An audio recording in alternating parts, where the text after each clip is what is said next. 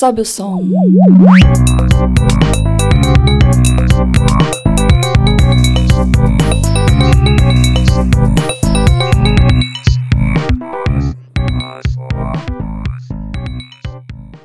Massa e Folha de Londrina apresentam Vestiba Fest 2020. Dia 13 de janeiro, no Aterro do Lago Igapó. O resultado do Vestibular UEL 2020. Uma grande festa com bloco bafo quente, DJ Souls e muito mais. Vestiba Fest, dia 13 de janeiro, no Aterro do Lago Igapó. Patrocínio, Colégio Maxi. Ensinar e aprovar é a nossa história. E Marista Londrina, agende uma visita.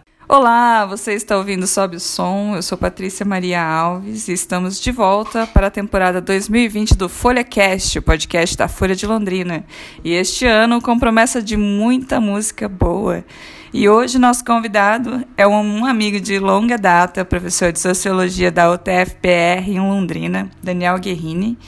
E ele veio trazer uma playlist para gente que é para quem está passando as férias nessa bipolaridade climática de Londrina, que não sabe se chove, se faz calor infernal ou o que que faz. E olha, fica olhando os feeds dos amigos postando fotos de praia e campo. Olá, Daniel, tudo bem? Seja bem-vindo. Tudo bom, Patrícia? Obrigado. Você está passando férias aqui também no, na cidade junto com a gente? Tô passando férias em Londrina. Passei aí o, todas as festas, né? Tenho família aqui, mas é, ainda pretendo viajar no fim do mês. Aí você vai pra praia e vai fazer parte do outro lado, né? me juntar. ficar postando as fotos de praia que a gente Exatamente. fica chorando enquanto rola o feed, tá? Exatamente. Por enquanto eu só tô nutrindo essa vontade. tá chorando também junto. É, por enquanto sim. E você fez uma playlist pra gente sobre a música pra gente ouvir na cidade, certo? Qual foi o critério, mais ou menos, que você certo. que escolheu a música? Música pra ouvir na cidade, né? Bom, a base disso pra mim, acho que tem muito a ver com isso mesmo, porque pra, o cerne da coisa toda é o punk e o hardcore, né? São os seus gêneros favoritos? São meus gêneros favoritos. E, assim, é óbvio, né? Minha opinião pessoal, né? Gosto, gosto é gosto, etc. Mas que é um, é um gênero essencialmente urbano, né? Uma coisa totalmente ligada à cidade, né? As formas de representação, a, as músicas, né? O som, as letras, né? Todas surgem ali, se desenvolveram no meio urbano em relação a um cenário urbano, né? De rua, de viver rua, né? De viver é, protesto, boemia, né? Enfim, realmente acho que é alguma coisa para se ouvir na cidade. Mas eu não trouxe só punk rock hardcore, né? É. Porque tem uma, uma linha aí de um certo discurso num, num hall de bandas que eu gosto, que vai desde a música clássica, não, mas a música erudita, digamos assim, jazz, rock progressivo e hardcore, né? Então a bipolaridade que você falou, eu acho que veio é, a calhar, é, realmente. É bem né? para esse clima que a gente está é, vivendo mesmo. Que é. ótimo. Nossa primeira música, Nossa então? primeira música. É a mais antiga e é relativa a um, a um, movimento... Bom, eu não sou nenhum entendido né, de música, então ah, posso estar falando... É, vai, vai, que alguém ouve né, e fala, nossa, que blasfêmia, etc. Né? Mas até onde eu sei é um, é um movimento é, modernista na música clássica, assim, na música erudita, que é virada do século XIX para o XX. E tem um cara que ficou muito famoso, que se chama Arnold Schoenberg, né? um cara que inventou. Ele mais ou menos ele pegou algumas coisas ali, mas ele ficou conhecido como um cara que inventou um método de composição que se chama dodecafonismo. E é um método. que, que coisa bonita, né? Interessante, né? Não, você vai é. ver que como é inusitado, bizarro, assim, a, a, coisa, aonde isso foi parar, inclusive aqui em Londrina, né? Que é uma das bandas que eu trouxe aqui de, aqui de Londrina, é, que eu gosto muito também. Mas é que, enfim, é um.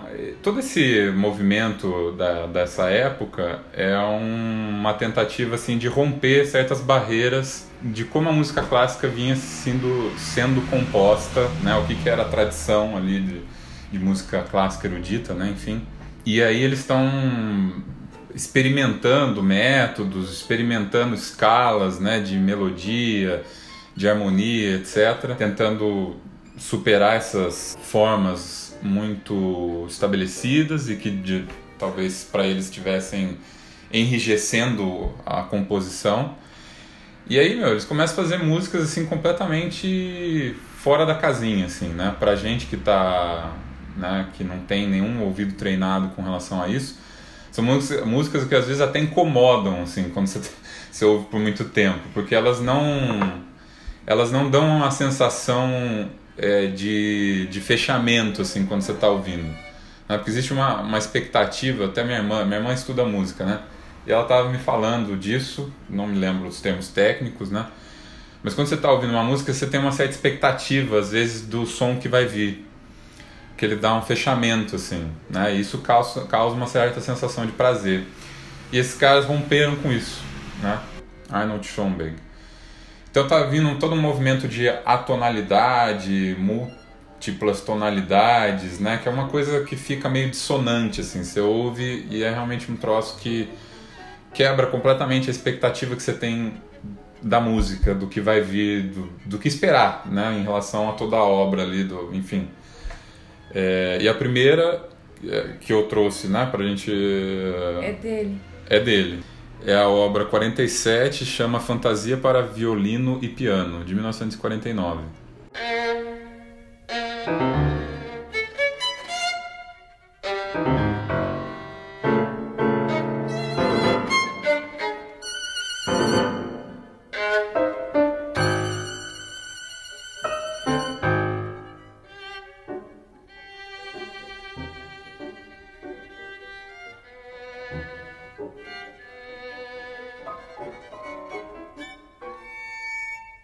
A segunda, a segunda música, daí já é completamente.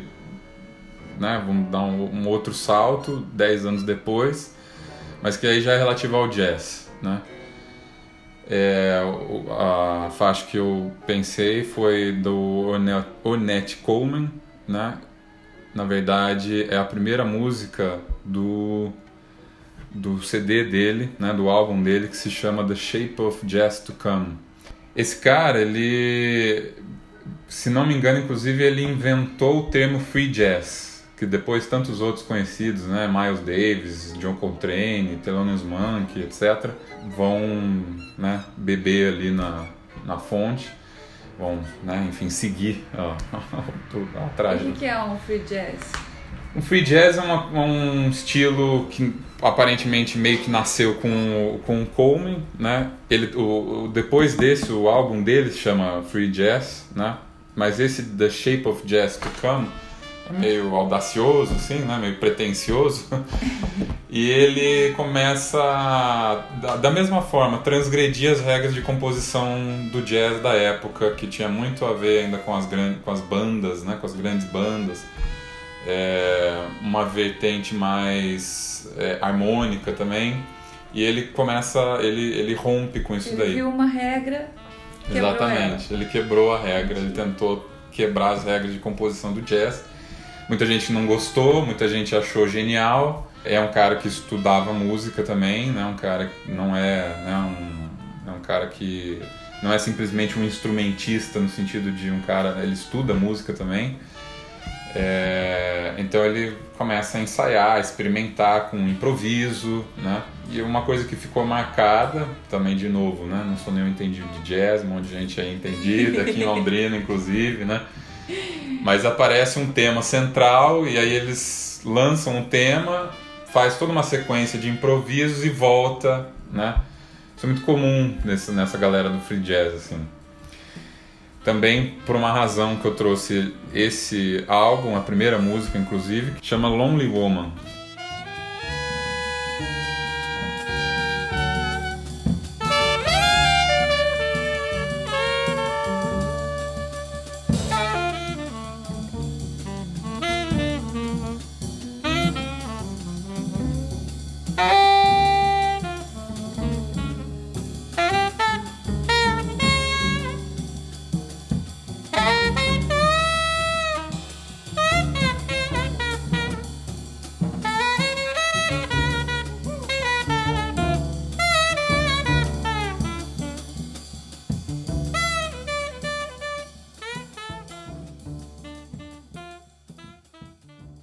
Álbum de 1959, então nós estamos falando aí de 10 anos depois do Schomburg, né?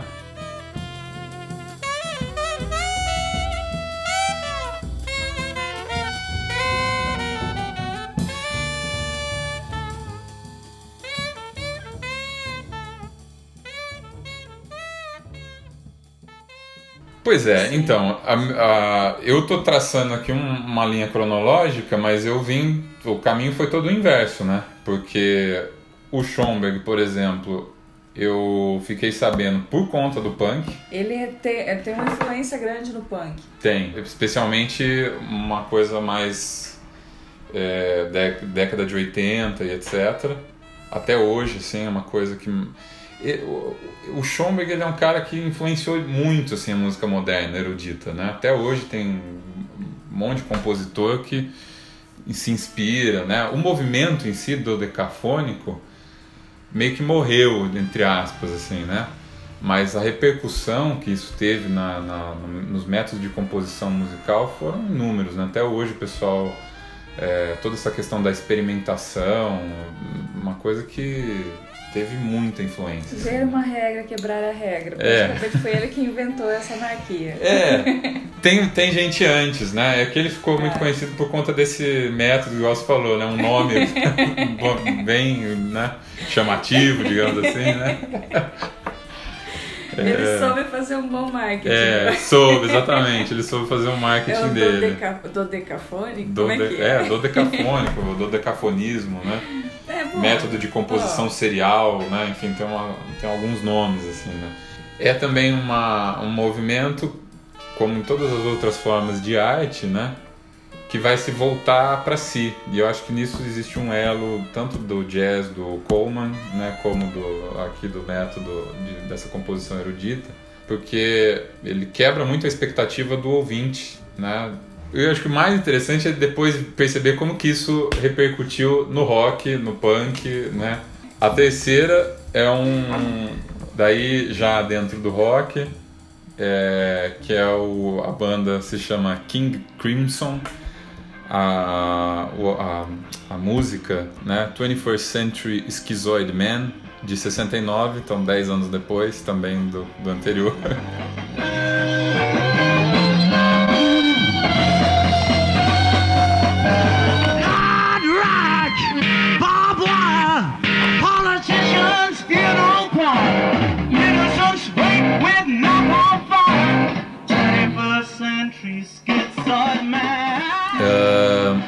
uma banda que ficou de rock progressivo, que influenciou também muita, muitas outras bandas, né? se não me engano, Secos Molhados, né? É, Mutantes e uma série de, de, de bandas um, do hardcore, do punk, né? depois. Mas que nessa música dá para perceber uma certa apropriação do jazz dentro do rock e aí tem até o pessoal hoje fala de um rock jazz, um jazz rock, né? Mas que é todo, todo essa, esse movimento de um rock progressivo que também valoriza a composição, que também valoriza a experimentação dentro da música, né? Então o rock que, que muitas vezes, né, é associado a um som sujo, né, um som é, distorcido, né? Sujo porque é distorcido, mas também, especialmente o punk, né? Muito simples, né? De composição muito simples, porque, por exemplo, o punk tem essa coisa, né? De vale mais a letra ali, né? Um protesto, três acordes rapidinho, tupá, tupá, tupá na bateria, né? E tá feito o punk, né? O, os Ramones, por exemplo, né? É isso, basicamente.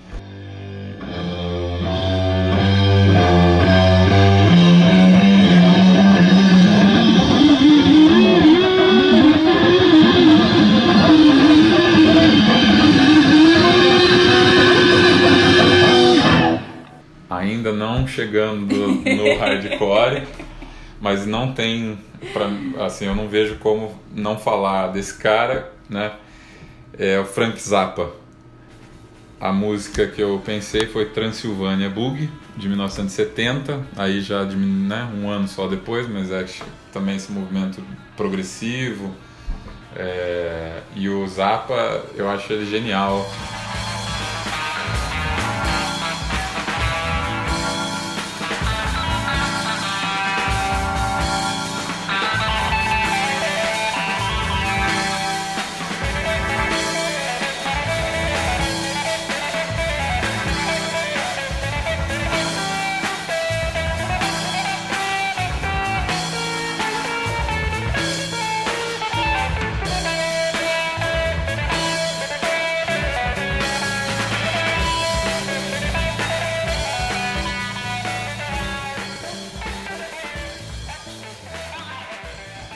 De novo, músicas que são difíceis de ficar ouvindo, né? Porque o cara começa a inventar coisa, bota uns sons que não tem nada a ver, parece.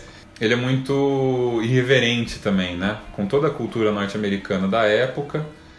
E eu acho mais legal ainda que ele é irreverente, iconoclasta, até com relação ao, aos próprios hippies, a, a, a, a subcultura, né? A, cultura de protesto ali, né? Enfim. O contexto que É, a contracultura, né? né? Queria, o termo que queria usar, né? Enfim. Até contra eles ele fala, né? Ele debocha. Né? É muito interessante, tem algumas músicas e tal.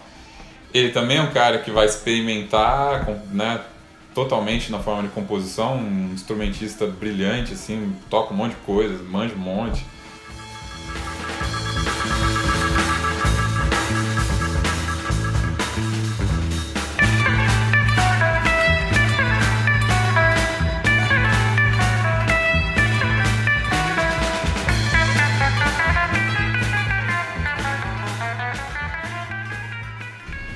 Também nessa música você vê essa apropriação do jazz né, dentro do rock, formas de composição né, que estão. É, só que o cara, meu, produziu muita coisa, né? Eu só trouxe esse porque tem ali bem explícito essa coisa do jazz, mas tem, né? Qual é a sua preferida dele? É uma das. Eu gosto bastante das anteriores, das iniciais ali, onde ele, ele tira o sarro do, dos Beatles.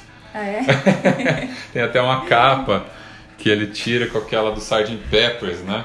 É. E o, o título é alguma coisa assim, a gente faz tudo pelo dinheiro, né?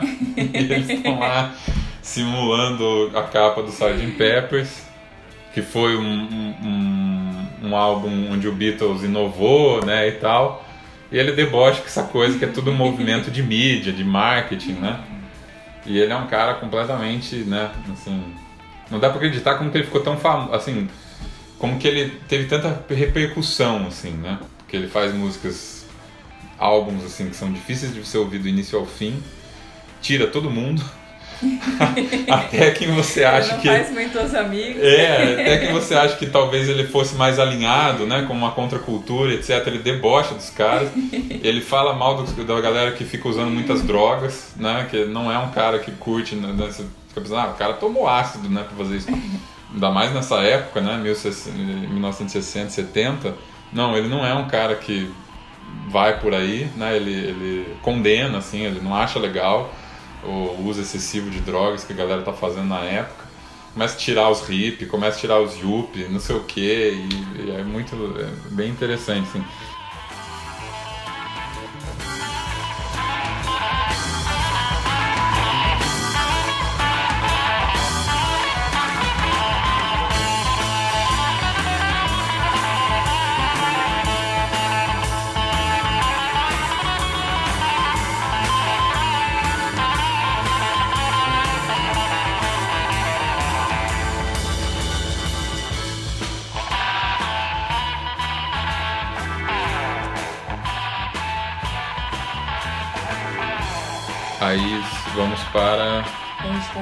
Quinta. Agora, agora efetivamente é, entrando pro punk, pro punk rock hardcore.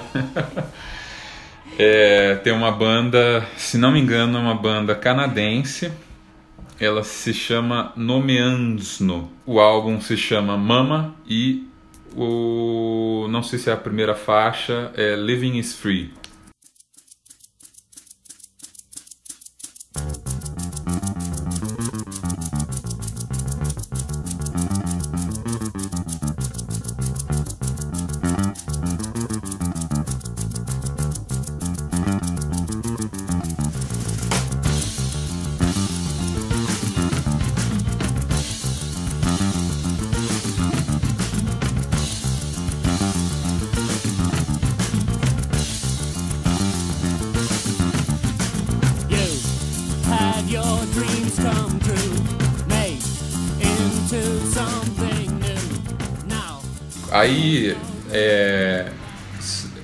Começa esse movimento dentro do punk rock hardcore de, pens, de, de, de, de pensar a composição da música. Porque, como eu estava dizendo, né, o punk ele sempre se pautou, especialmente no início, né, por negligenciar essa, esse aspecto. Né?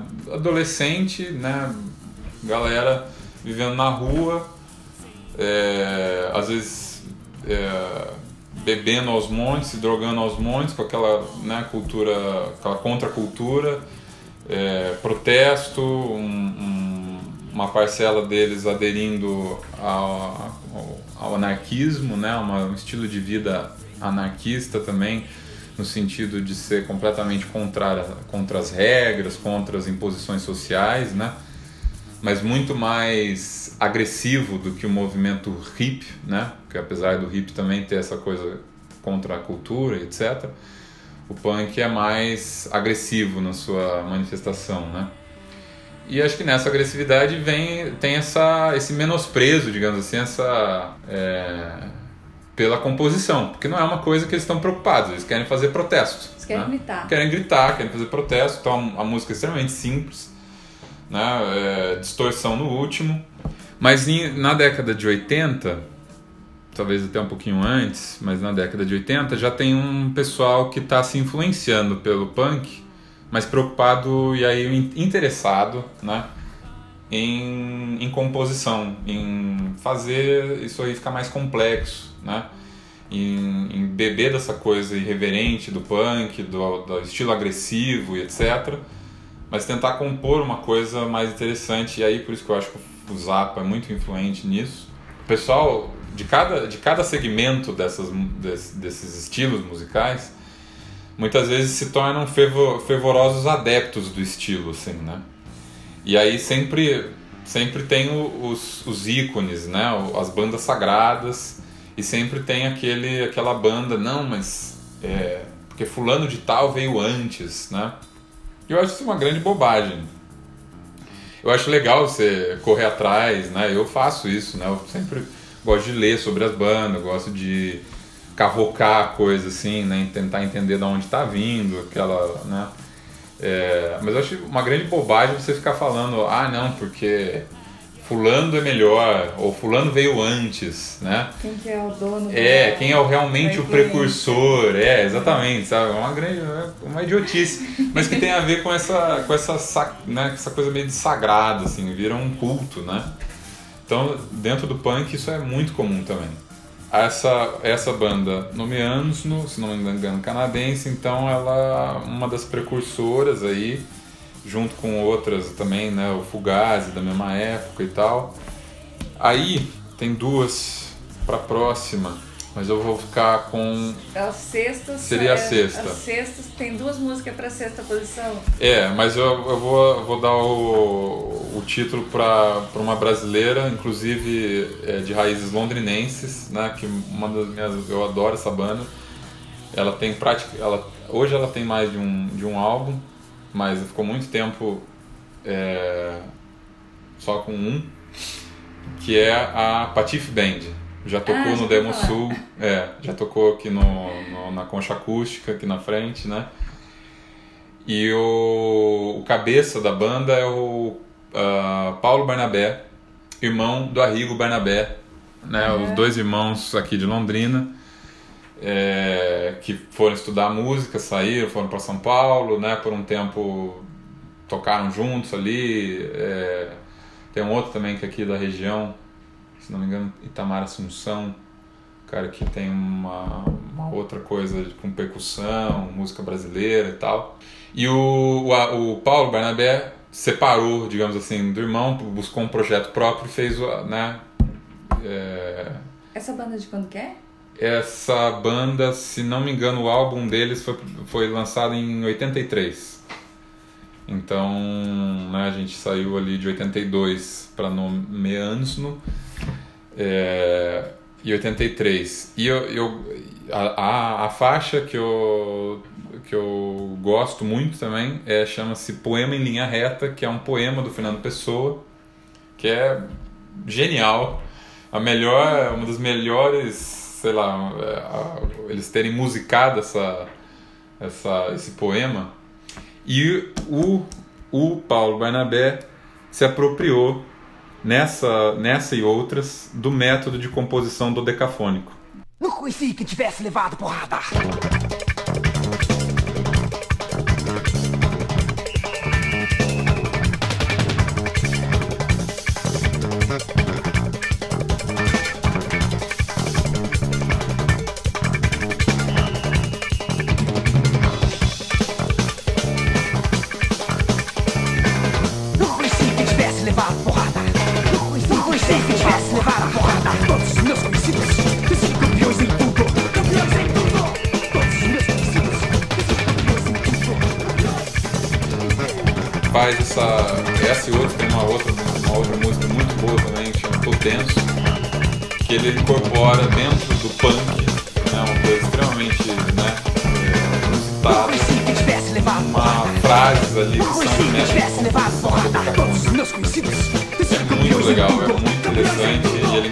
Isso no estilo de som do hardcore.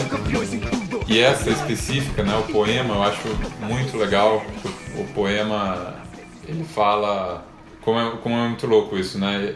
Ele consegue, o- a Patife Band consegue é, resguardar essa irreverência punk fazendo uma composição extremamente erudita, né, pro histórico aí, né, é, pro ouvido, e se e, e musicando um poema, né? E esse poema fala é, todos os meus conhecidos é, são campeões em tudo, né? Então ele fala assim, nunca to- todo mundo é todo mundo é ótimo, né? Todo mundo é maravilhoso. Só eu que sou um merda, né? Só eu que sou vil. Só eu que, né? É, tô na rua aqui, que é, como é que ele fala? É praticamente a descrição do Instagram, né? Não que tivesse levado porrada. Todos os meus conhecidos,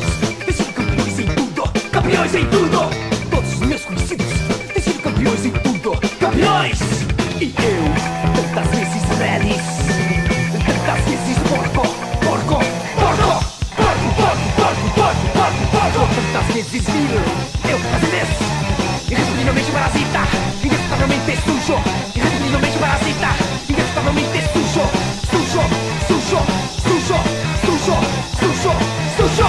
Todos os meus conhecidos estão na praia, tirando fotos, né, maravilhosas, com o sol se pondo, maravilha. corpos e etc, né, cervejas, né, Vida trincando, feliz. vida feliz. Só eu viu aqui, né, rastejando pelas ruas da cidade. No escritório que o ar-condicionado mal funciona e essa chuva quente que não para de cair. Exatamente, é perfeito. Ótimo. Band, po- Band, poema em linha reta, Essa resumiu, música é pra mim. Sintetizou todo o espírito do, do podcast de hoje. Eu não me lembro agora, né, se foi exatamente eu ter ouvido o Patife Band antes ou depois, mas foi nessa. Foi esse movimento, né, de, de- da frente pra trás, né? Que daí eu fui atrás. Bom, da onde tá vindo esses caras? O que que estão falando? E aí eu descobri desse movimento de música erudita do início do século XX e tal, esse cara muito louco, né? Fazendo umas coisas, umas paradas muito doidas. que tava influenciando gente hoje, né? No estilo de música que eu jamais imaginaria, né? Imaginava, né? é, ouvir esse tipo de coisa. E que eu gostei muito, né? Eu curti muito. E, eu- e- e aí uma, uma outra questão, né? Que eu acho muito interessante. A Patife Band, ó, pra você ver, né? 83. A, a Nome Ansno é de 82. E ela é tida como uma das precursoras. Quer dizer, o Brasil aqui, né? Tá na vanguarda. Tava na- completamente na vanguarda, né? Completamente na vanguarda. A gente tá na sétima música Na agora. sétima. A sétima é uma banda é, meio anarquista também, punk, da, do ano seguinte ali, a- do ano seguinte, não essa música do ano seguinte, mas que também é uma precursora dessa tentativa de... É, é, um, é uma das bandas né, que tem essa preocupação em complexificar mais a música deles e tal, que chama Black Flag, o álbum e a música se chamam My War, né, 1984.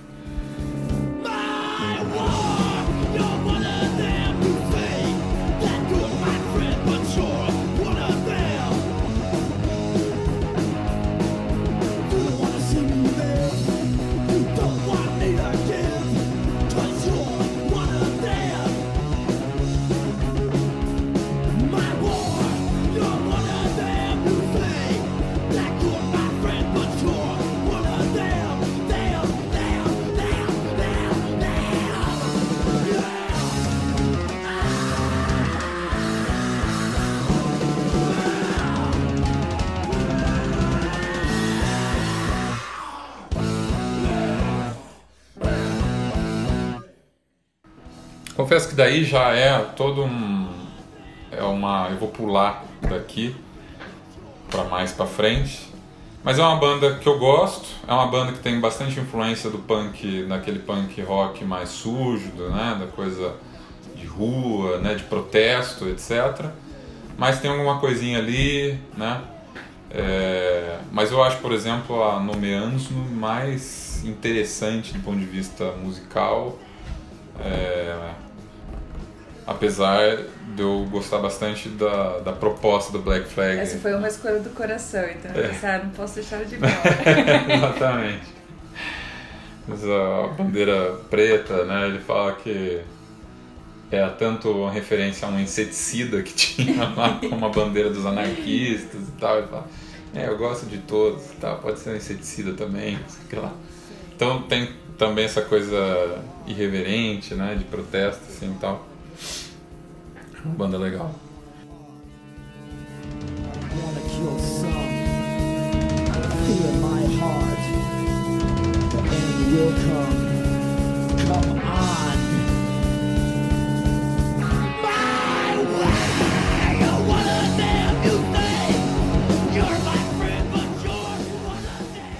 Bom, oitava, e aí essa daqui é porque eu descobri também.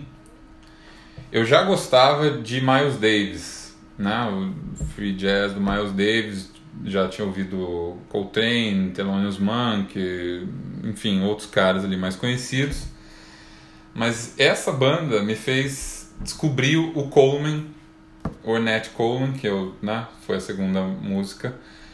Porque a, a- o, o álbum deles, que a banda se chama Refused, o álbum deles se chama é, The Shape of Punk to Come, que é referência ao álbum do Coleman, que é né, The Shape of Jazz to Come. E a faixa do Refused é, se chama The Deadly Rhythm, Rhythm. Ela, ela usa a, o início da, da música Lonely Woman, que é a que eu sugeri aqui do Coleman. Começa com uma bateriazinha ali e tal, e daí entra uma pauleira de um hardcore extremamente agressivo.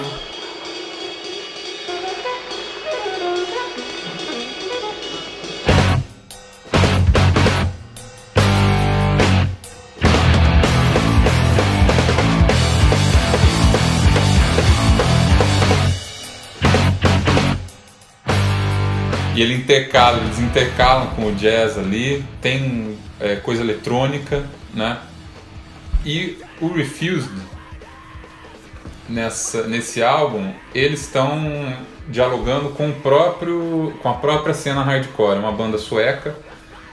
Essa, eu não me lembro agora, não marquei a data, mas é da década de 90. Não sei se 94, né?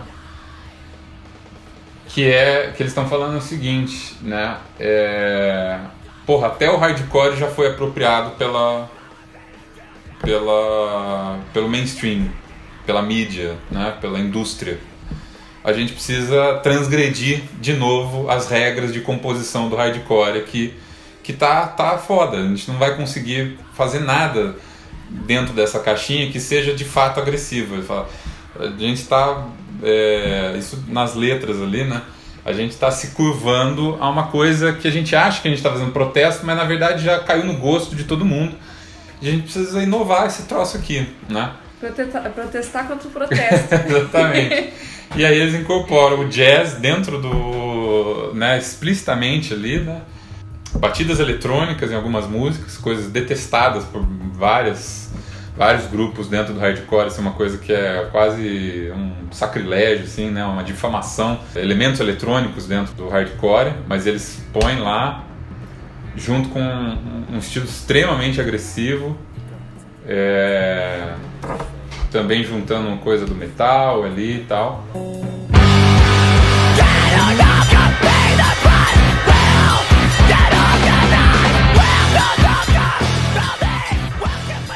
Então, é um, é um CD marcante. A banda se desfez logo em seguida também. Só tem né, duas que eu trouxe aqui padecem do mesmo.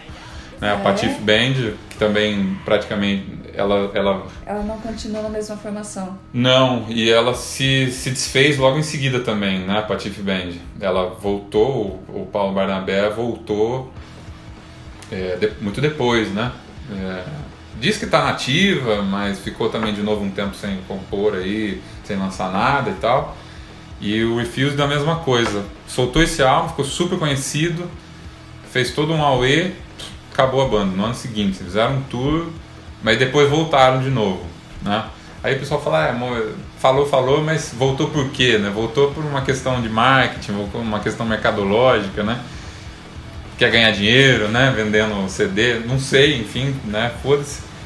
É, sei que esse, esse álbum é um álbum também muito marcante na cena hardcore, assim, né?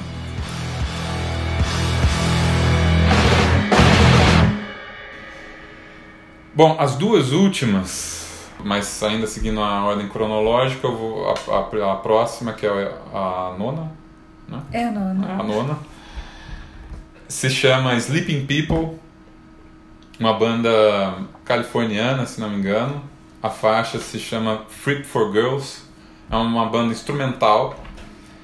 Ela também usa esse método de composição dissonante, é, é outra, eu não, não saber, talvez um pouco de inspiração no dodecafonismo ali, no método de composição serial ou na, na questão atonal, né, da, da, da galera perto do Schoenberg ali, enfim, da época dele. É, mas tem essa de novo essa coisa que, de quebra assim né? De quebrar a expectativa. Aí um som extremamente experimental. Uma vez minha irmã falou assim essas músicas que dão dor de cabeça aí Daniel que você fica ouvindo. Enfim mais ou menos por aí né? Sleeping People faixa Freak for Girls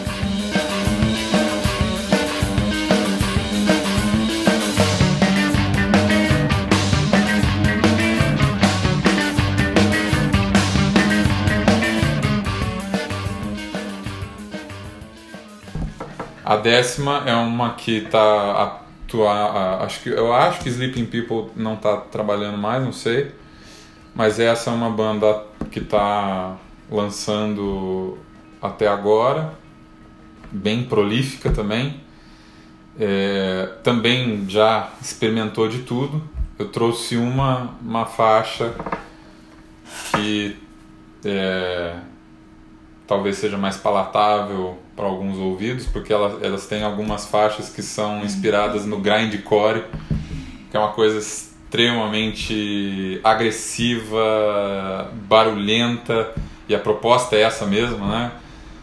Brutal, né? Um som meio brutal, assim, de é, guitarras caóticas, bateria também, né?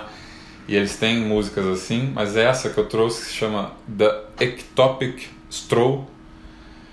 É uma coisa que já bebe no rock progressivo, tem uma, uma voz rasgada, a composição você percebe que é bem complexa também, os instrumentos ali.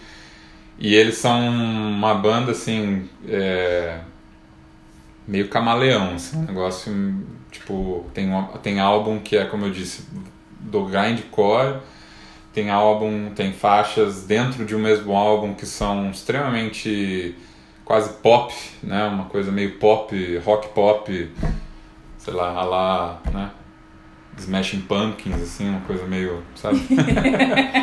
Aquela música... Eu gosto de Smashing Pumpkins. É, então. É, então.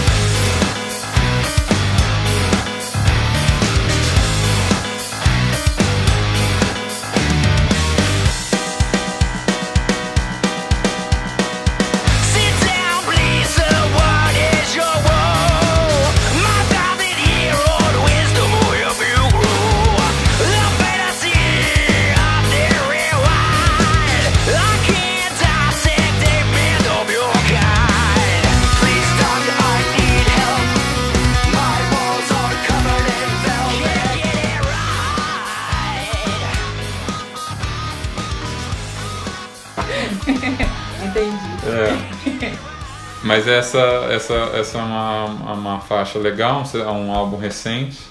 É, muito criativo, acho eu trouxe ela porque eu acho que é uma banda muito criativa, em termos, muito feliz assim na, na maneira como eles reúnem também os diversos estilos.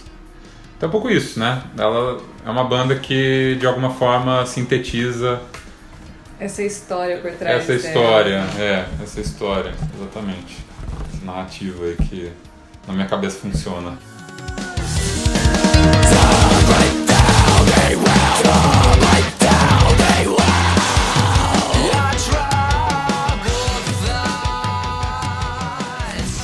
Eu tô gostando muito de fazer esse podcast porque eu esses dias atrás pude usar os conhecimentos que eu tenho adquirido aqui Aham. e eu me achei a expert. eu falei, ah, tô me achando. Porque eu tenho aprendido muito sobre muita coisa. Aham. E como eu falei, assim, eu- antes eu tentava ver se ah, eu queria conhecer alguma coisa nova, queria entender alguma coisa.